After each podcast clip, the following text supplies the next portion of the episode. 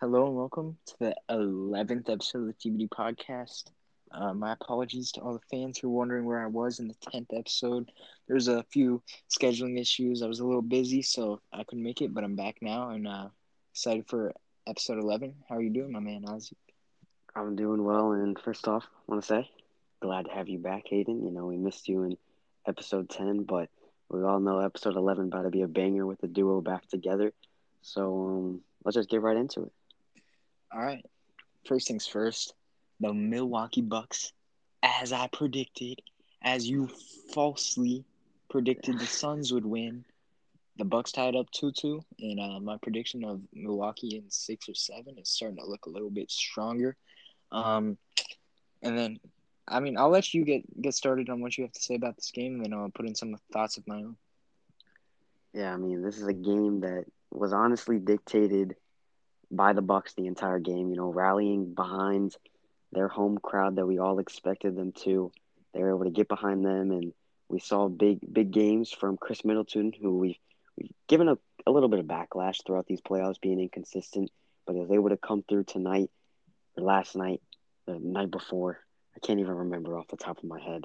But oh my God. this this this was a this was a game that you know I I loved I love to watch and you know hate to see my prediction not be able to come through. But you know, game game six is a bit really fairly possibility for the Phoenix Suns, and hopefully they're able to pull it out. But this is a game dictated, like I said, by the Milwaukee Bucks. We saw big games and very big numbers out of Giannis Antetokounmpo. I think he had 29, 14, and 8, I believe. And, you know, eight assists from Giannis is something that he's been able to develop, been able to, you know, find the open man and an absolutely outstanding block. One of, uh, arguably beats his block before by by no means. You know, I know we were talking about it was a tie game. Arguably, it, it would have put them up. DeAndre Ayton going up, and it was blocked by Giannis. Just a great, outstanding block. And you know, the, the Milwaukee Bucks that you've been pulling for, it looks like we're going to be going down to the wire. Yeah, it's, it's going to be a great series. Um, a couple things about this game. Big bounce back game for Devin Booker. He deserves all the credit in the world. I mean, sure. sometimes I think we really we really uh, underappreciate these young stars because I mean it's it's not normal for a guy of his age to be scoring 42 points in the NBA Finals. I think uh, some of these young stars we we really need to take a step back and just say wow at what they're doing. I mean Luka Doncic averaged like 39, eight and eight in a playoff series in his third season in the NBA. I mean some of this stuff is absolutely ridiculous and uh, everybody should feel good. We the league is in great hands with some of these young guys and um also, another big thing of this game is Chris Paul really just did not play well. I mean, I've seen all the memes on Twitter about uh, him playing like Raul Neto of the Washington Wizards. Come but, on, man. Even my boy Neto doesn't turn the ball over as, as much as Chris Paul was last night. Five times in a game. I believe that was more than he turned it over in the entire series against the Denver Nuggets. So, not not very impressive by Chris Paul. Only seven assists as well. That assist to turnover ratio is terrible compared to what we're used to from Chris Paul. So really not his best game. He needs to bounce back. Same thing, DeAndre Ayton, six points. Uh, we, we expect a lot more out of him, uh, especially a guy who gets most of his shots finishing around the rim. I mean, I think there's no excuse if you're DeAndre Ayton to score to be scoring anything less than about 14 points. I think 14 is about the lowest he should be scoring in all of these games because uh, he gets a lot of good looks around the rim. And uh, you know Chris Paul is willing to feed him. Devin Booker feeds him. Uh, uh, Cameron Payne feeds him the ball, so he he needs he needs to get it together down there. And um, this game ultimately, though, I I said some negative things about a couple of the players on the Suns, but this game was a great performance by the Bucks. Uh, they they made a nice comeback. I believe three minutes left. They came back. They won the game. And uh, Giannis deserves a lot of credit. Khris Middleton deserves a lot of credit. Lopez had a solid game. Uh, PJ Tucker, the stats don't show it, but he was making an impact. Uh, Jrue Holiday, not the best game offensively. He actually shot terribly from the field, but he played some great defense himself. So I think it was a well deserved win for the Milwaukee Bucks, and it was another great NBA Finals game. Yeah, I mean, like you said, just picking up briefly on PJ Tucker. I mean, this is a guy who shot one shot, he missed it, and he played 29 minutes. So this is a guy who the Bucks love his grind and they love what he's doing because he's able to grab those boards down low. He's able to fight with these bigger guys, and he's able to, you know, he's a dog out there. You know, I know a couple episodes ago we talked about Bobby Portis being a dog. This guy is also a dog. This whole Bucks team is built of dogs. They're very good defensively. Like you said, Jrue Holiday didn't shoot the ball well, four for twenty from the field, wasn't very efficient, hasn't been very efficient these these finals, but he's able to make it up in other stats. You know, seven rebounds, seven assists, three steals. You know, he's been able to come in de- defensively, something that he thrives in, a very underrated perimeter defender, and he's able to come in and make big big plays when they need it, and that's something that we were able to see and they were able to showcase, and you know, only holding the Suns to five or 103 points, and then forcing Chris Paul into five turnovers, like you said. We don't see this out of Chris Paul. Um, like you said, also Denver Nuggets series, we're not even sure if he had five turnovers. This is a guy who was dropping eight, nine assists plus with zero turnovers, and then he comes out and has five. So this just isn't something you like to see. Obviously, Chris Paul, you know, the clock is only is it's only moving forward from here. So you need this guy to really lock in to win this championship. I really would like to see him win it. And Devin Booker also another guy that we, we should pick up on. A great a great bounce back game, shooting three for fourteen in game three, comes out drops forty one I believe. You know wasn't able to pick up the victory, but this is you love to see it because you you know Devin Booker's gonna bounce back. Yeah, I mean the guy is just he's just a naturally gifted scorer. And uh, I mean, he's also put the work in. So when you when you have both of those things combined, he has a lot of games where uh, if you squint, you think it's Kobe Bryant. Uh, rest in peace to one of the all-time greats. I mean, we just talked about him a couple episodes ago when we were making our top 10 all-time list. So if you're ever compared to him as an NBA player, you know that's all the credit in the world, and it's very clear that he's someone uh, Devin Booker modeled his game after, and he just had a Kobe-esque performance last or uh, on Wednesday night against the Milwaukee Bucks yeah, I mean, something that you love to see as a Phoenix fan despite the loss. But another thing that you really don't like to see, something that I know me and you were talking about before we started, was um Mikal Bridges. He only shot three for four. He only took four shots, finished with seven points. This is a guy who dropped 27 points in game two. He can score the basketball. We've seen him score the basketball this finals, and he's only taken four shots. I'd like to see a little more out of him because he's a valuable asset to this team. This entire young core has been showing up all playoffs, and this is not the time to not show up. You know, obviously you're up 2-0, you have some wiggle room, and now the series is it's back to ground zero. You know, almost like a 0-0. Two more wins for both teams. It's a best of three series from here. Yeah, from here on out. So I mean, you need you need to really lock in, and at this point in time, you don't want to see DeAndre Ayton, someone that you picked up on, dropping six points when he's literally an in the paint type of guy. He's ball dominant in the paint. You don't like him to see dropping six points in 38 minutes. And you don't like to see Mikal Bridges dropping seven points because ultimately he's their guy that they look to when they're when they're really looking to you know get a bu- bucket when they're not really doing too well. He's a guy who can really spark a team, and we didn't really see that out of him. So I would have liked to see more from him, honestly. And I think it was it was a reason why you know DeAndre and Mikal Bridges not really showing up a big reason why the Bucks were able to slip away despite their you know outstanding defensive efforts, you know, guarding them as a whole.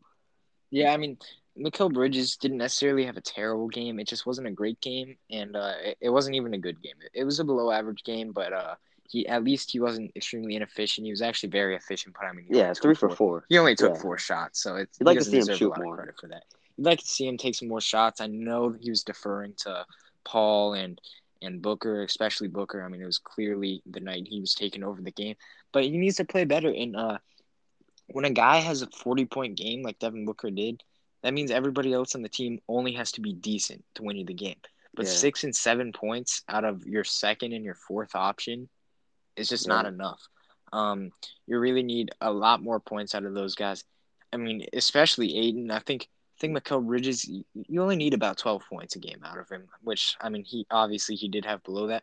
But DeAndre Ayton, we're looking we're looking for 14 to 25 range of points, and uh, he he didn't even come close to reaching 14. So definitely not a highlight game for him that he's going to want to remember. And I, I mean, if you're Monty Williams, you need to sit down in the locker room with these guys and be like, look. This is the NBA Finals. This is what it's all about. This is not the time to have a bad game. If you want to have a bad game, Wait until next regular season. You can have 10 bad games in the regular season. We won't care. You just got to show up now. This is winning time. This is these are two guys who apparently want max c- contracts in the off season. Yeah, uh, no, perfect time to show them.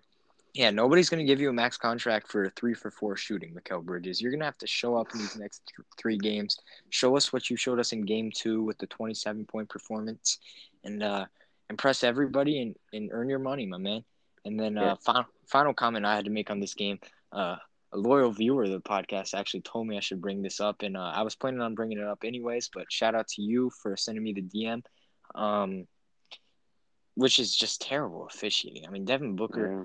listed as five fouls. I saw about eight out of him. One was glaringly obvious on uh, Jrue Holiday on a Jrue Holiday layup. I mean, if if you haven't seen it yet, uh, just go on ESPN's Instagram, go on anywhere. Everybody's talking about it. I mean, it was a glaringly obvious foul that the officials swallowed their whistle. No call was made. And I mean, we we we've seen we've seen series being taken over by officials before. We don't want it to happen again. I mean, there was a series in the early 2000s between the, the Kings and the Lakers that um the Kings lost and the Lakers made the finals and won it. And uh, if if the officials were a little less lopsided, maybe the Kings would have won that series and won their only NBA championship. But instead, they still have zero, and their franchise has been heading down ever since. Maybe their franchise would be a completely different way if they won. And uh, Milwaukee's another team like Sacramento. They don't necessarily have the biggest market. Winning this championship versus losing it could change not only this year, obviously, but the next 15, 20 years of their franchise. So we don't want to see officials not only impacting the biggest series of the year, but also impacting two teams' futures. Yeah, I mean, you hate to see any game in the NBA, really any any any league, be dictated by bad officiating, but definitely not like you said in the biggest stage of the NBA in the finals. You don't want to see a team go down because of poor officiating, and we've seen a lot of it this series. We have seen pretty bad officiating. I know game one and two; those were two games that literally the Suns were getting bailed out of everything. They were getting fouls their way and they the Bucks weren't getting calls. I know I, talked about it previously. Jrue Holiday went up for a couple layups in games one and two, didn't even get calls, you know, and he was clearly getting whacked. So I, I think it's something that needs to be looked at. Something that needs to be addressed. It just it's happened too much to the point where it's just like, just honestly, just fire them all and bring a whole new batch in. I feel like this is this is getting out of hand, and like I said, you don't want to see the NBA Finals, the biggest stage. Players live for this moment. You do not want to see it dictated by bad officiating. You want to see good basketball and you want to see two teams go at it. You want to see, you know, plays that are if, if you're gonna call it one way, call it the other way. You know what I'm saying? Like you don't Yeah. want to see you don't want to see one team get clearly obvious fouls and the other team get none. It's just something that you don't want to see in the NBA. Yeah, and I mean, if if I know a ref's name, that means they're probably not a good ref because if, if they're doing their job right, I should never hear about them. And I know a lot of these refs' names, which is not a good sign for the NBA. So I think Adam Silver really needs to address this in the offseason. And un- I- unfortunately, I hate to say it, it seems like he's turning a blind eye to it, and he's fining players for criticizing the refs. I don't see the refs getting fined for their bad calls. So uh, it's it's really disappointing on Adam Silver's part, who is otherwise a great commissioner for this league. But I hope uh, he can finally address this one thing this offseason or in the near future. Yeah, I know something that um, you know, came up is Scott Foster. I know that's one referee that I know because being an Oklahoma fan, it came up last season in the game seven with Chris Paul, and I don't think Chris Paul has ever gotten a playoff win with that man officiating. And I know I heard No. something that, you know, Chris Paul after that loss last season, he said that Scott Foster walked up to him and said, Yo, Chris, you have no playoff wins when I officiate you. Just a weird thing to say in general. It's just Yeah, why, something why would he even know that? If you're yeah, Scott that's Foster, why would like just thinking in the back of your head. I know this has come across Adam Silver's, you know, platform, being as big as he is and hearing everything. This is something that needs to be addressed, and you know, like you said, if fans know the referees' names, it's something that needs to be addressed, and it needs to be taken a look at this off season. I know a lot of changes will be made, and I know changes are being made, you know, in other assets of the game other than, um, you know, officiating. But officiating is something that needs to be looked at.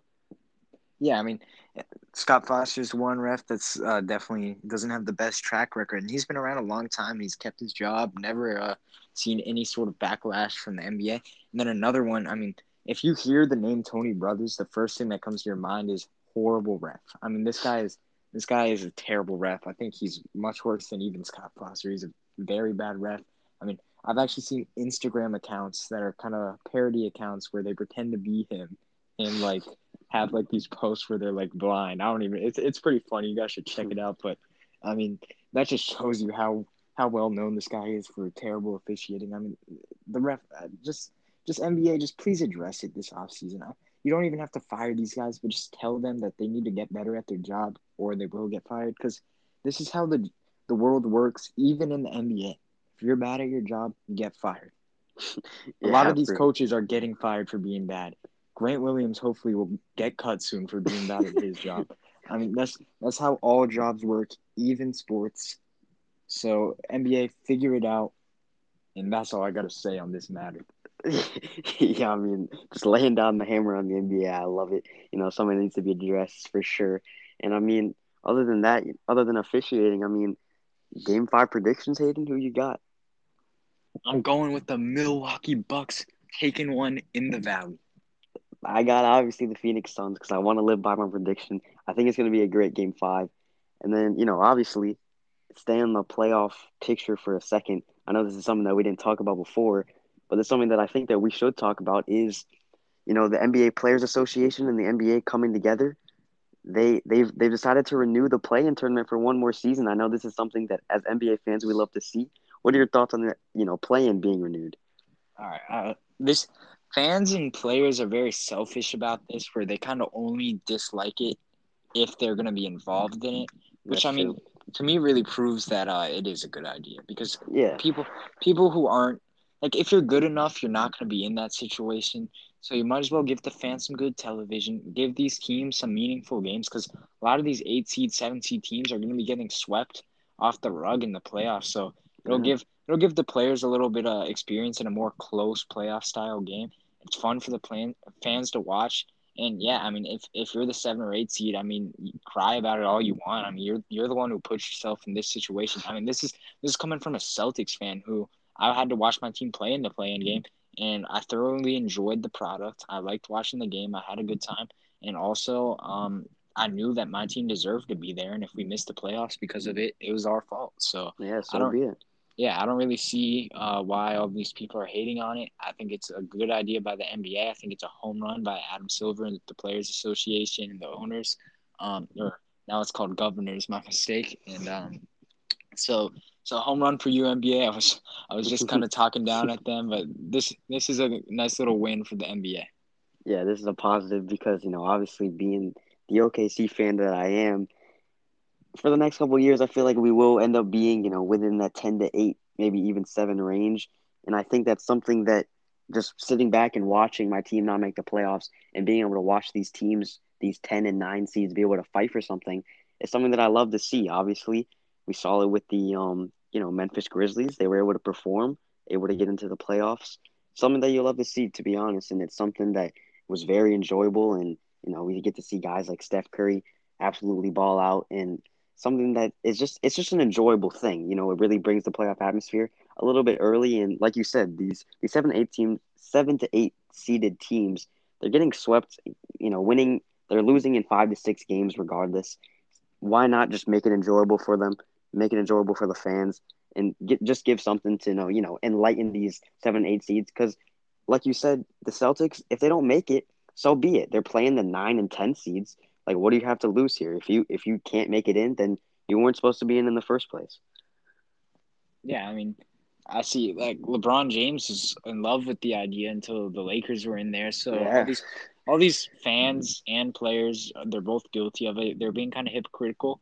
Um, so yeah, I really see no issue with this. Like I said, a home run, complete win for the league. And um, moving on to a, a player who was almost involved in the play-in, but his team escaped at the sixth seed. And uh, obviously, disappointing playoffs, losing to a team without their second best player in the Nuggets. Um, the Mem- the not the Memphis Grizzlies, sorry, the Portland Trailblazers with a huge offseason ahead of them, and it's starting with rumors that Damian Lillard might be requesting a trade. Um, what do you think some good fits for him would be? And uh, do you think he's actually going to end up leaving Portland, or do you think his loyalty will kick in and he'll stay?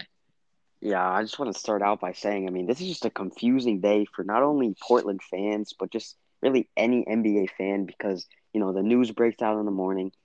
He's going to be requesting a trade in a, in a couple days. Then we wait to see him, you know, in the press conference for Team USA. And then he comes out says they're just not true. You know, we saw Jusuf Nurkic say that they're not true. And then we see Dames come out and say he's not true. So I just really don't know what to believe at this point. Does he want out? Does he not?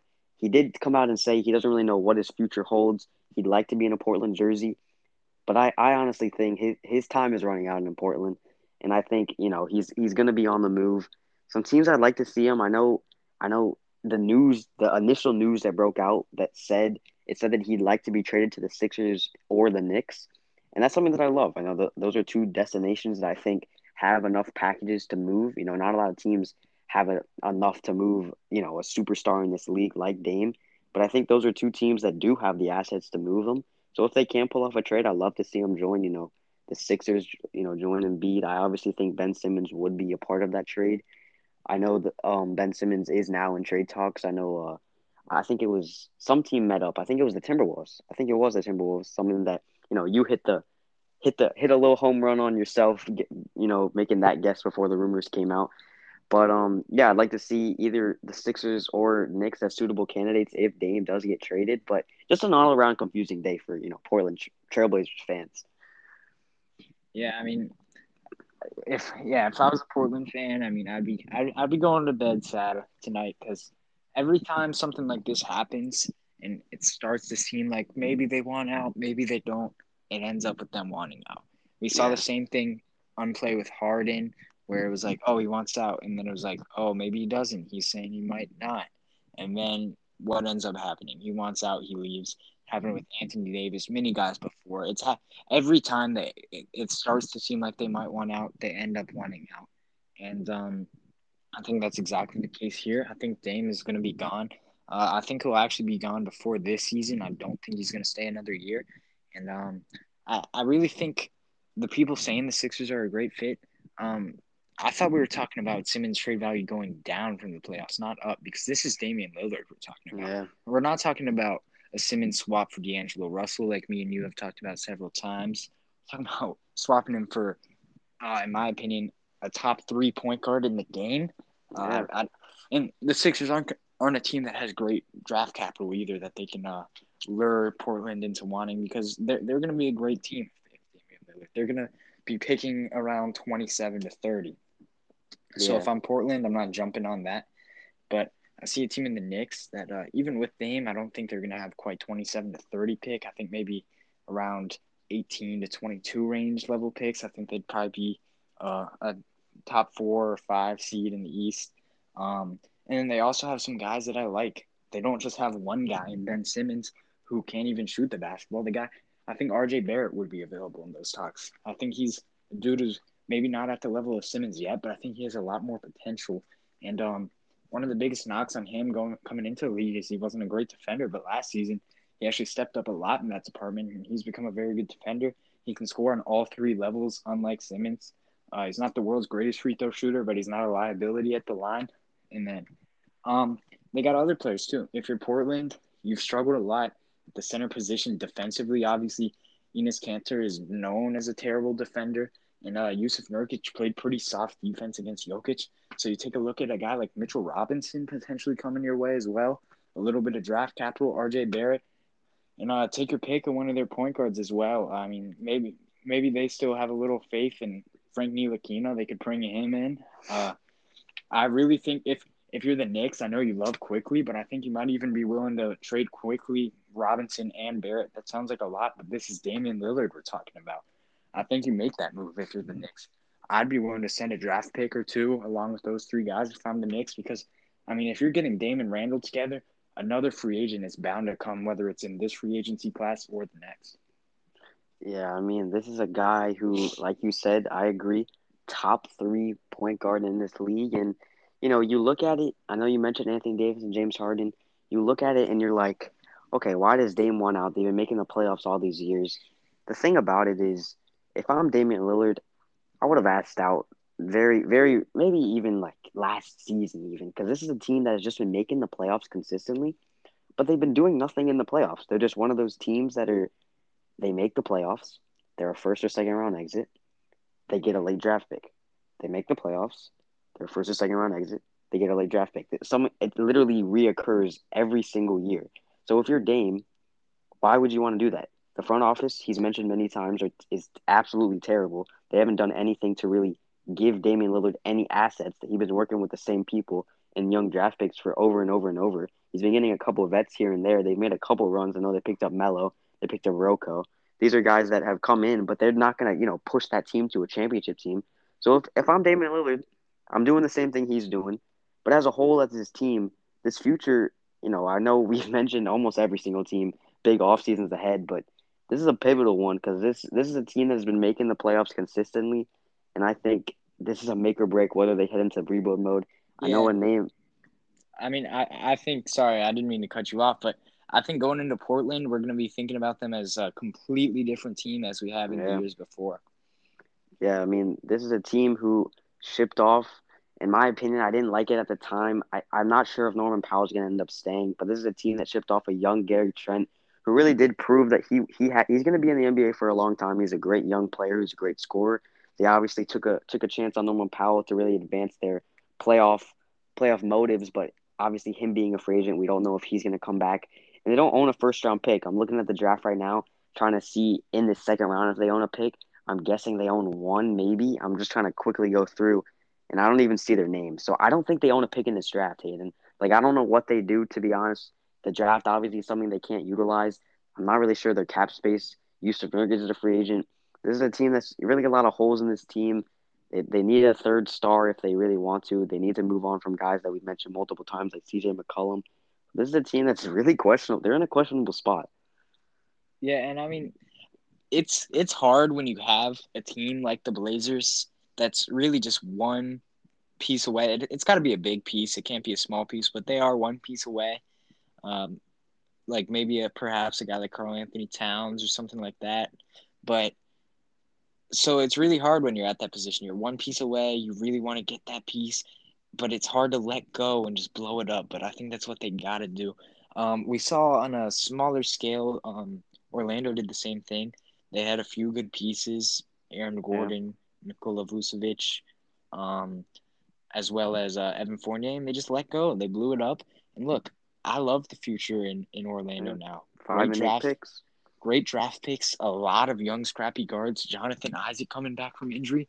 I mean, you can turn around the narrative of your franchise in a snap if if you want to. If you're the Portland Trailblazers, and I think it's time to do so. You you don't want to get stuck in that place that uh Memphis was for a little while with Conley and Gasol, where you're just good, not great, year after year. Uh, sometimes you got to take a step backward to take two steps forward, and I think uh, that phrase really applies to the Portland Trailblazers right now. So I think uh, they should move off of both of their stars, let Nurkic walk, and uh, start a new chapter in the Portland Trailblazers franchise history. Yeah, I mean, like you said, a perfect, perfect example was the Orlando Magic. This was a team that was an eight seed. But the thing about them even is they're getting these picks. This is a team that's making it to the first and second round, but not doing anything with it. So I mean, like you said, the only thing about it that I'm really thinking about, you let go of Nurkic, you know, you you get trade assets. Obviously, you're bringing back a haul of young talent, but you know, I've seen a lot of things of just like young players coming in.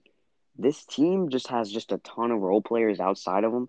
So what do you, as if you know, say you're the GM, are are you bringing back Norman Powell? Are you looking to keep Robert Covington around? I know Carmelo Anthony's on the back end of his career. Obviously, I don't think you bring him back by any means. Are you really looking to build around, you know, an Alfred Alfred Simons?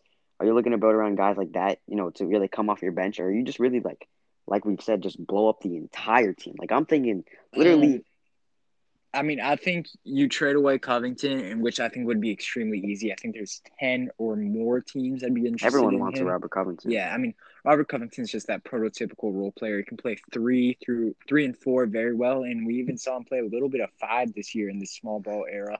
So uh, I think a lot of teams would be interested in him. So I think that'd be no problem for them to trade away.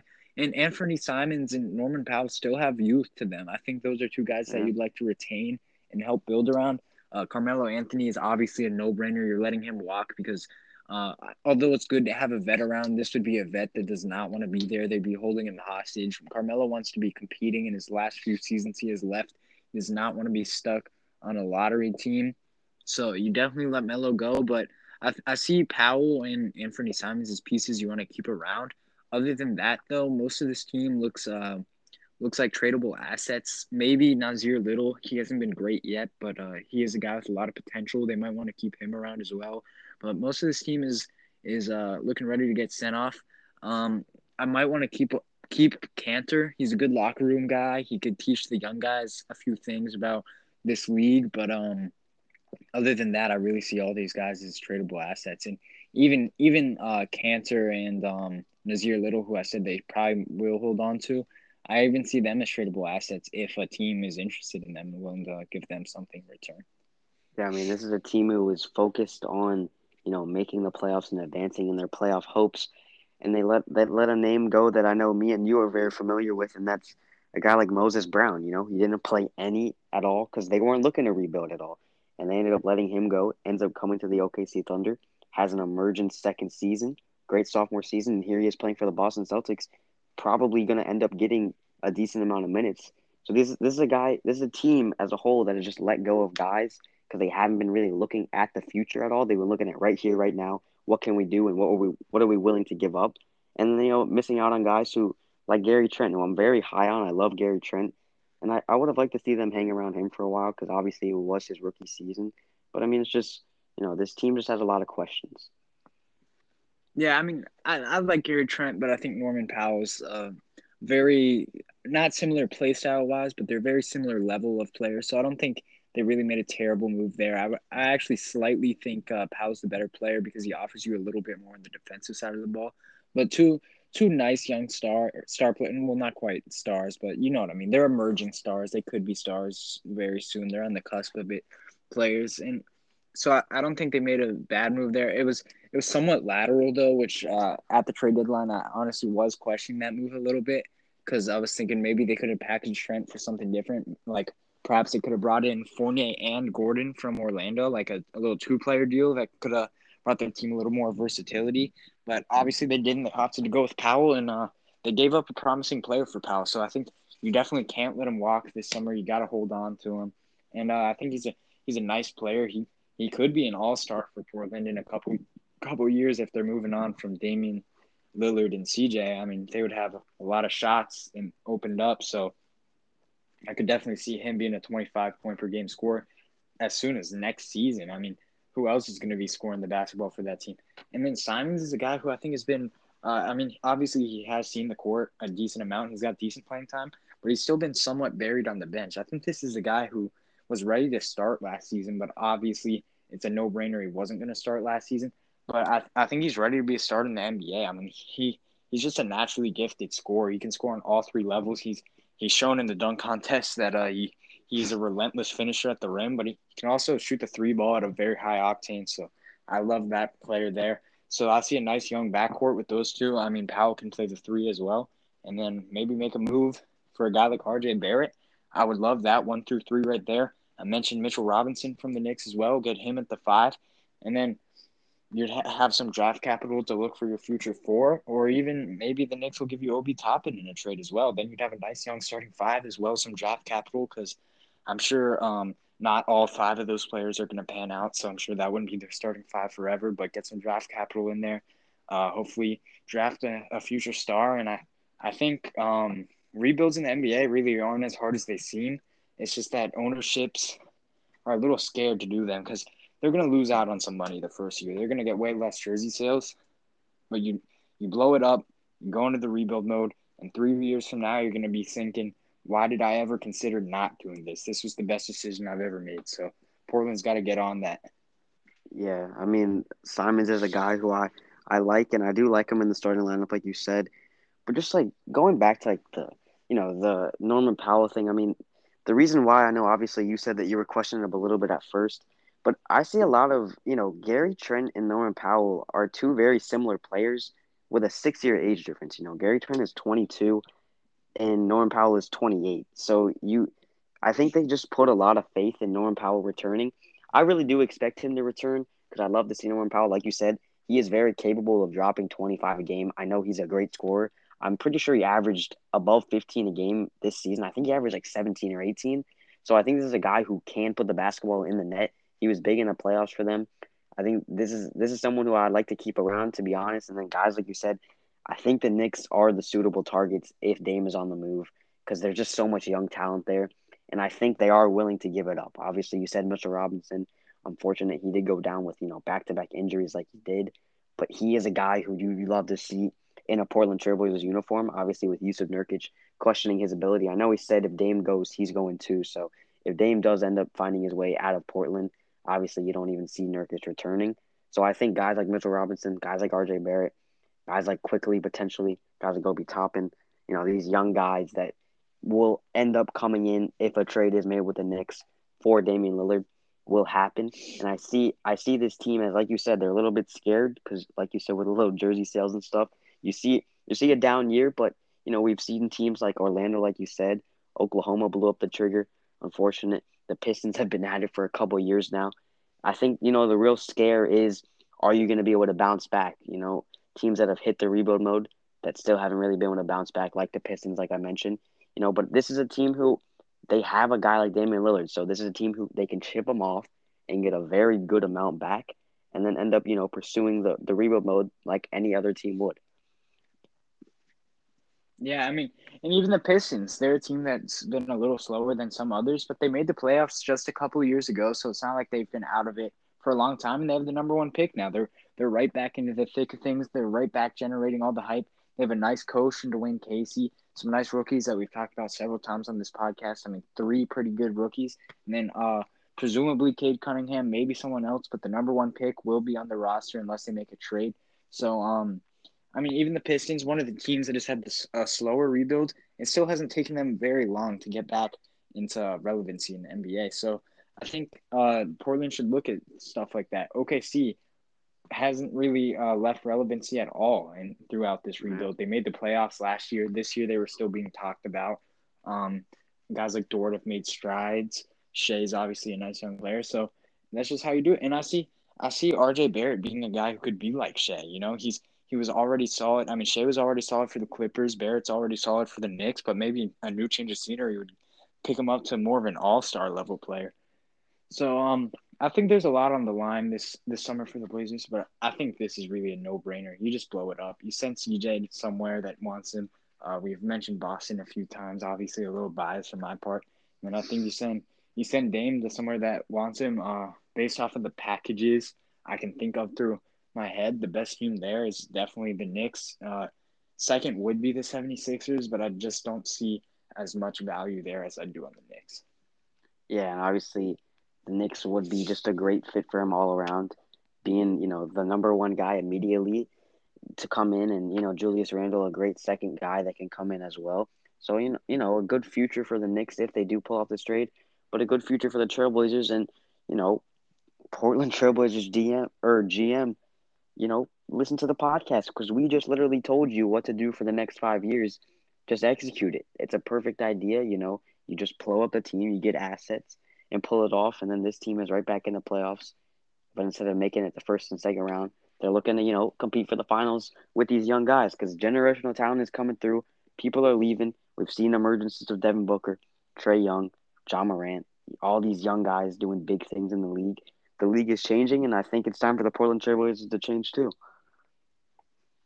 Yeah, for sure. And um, I know we usually have two teams breakdown. Today we just decided to go with one. So uh, sorry for anyone who's getting excited to hear another team be talked about today. But don't worry, we will be covering all 30 teams before this uh, offseason breakdown series is over. So don't worry if your favorite team hasn't been named yet.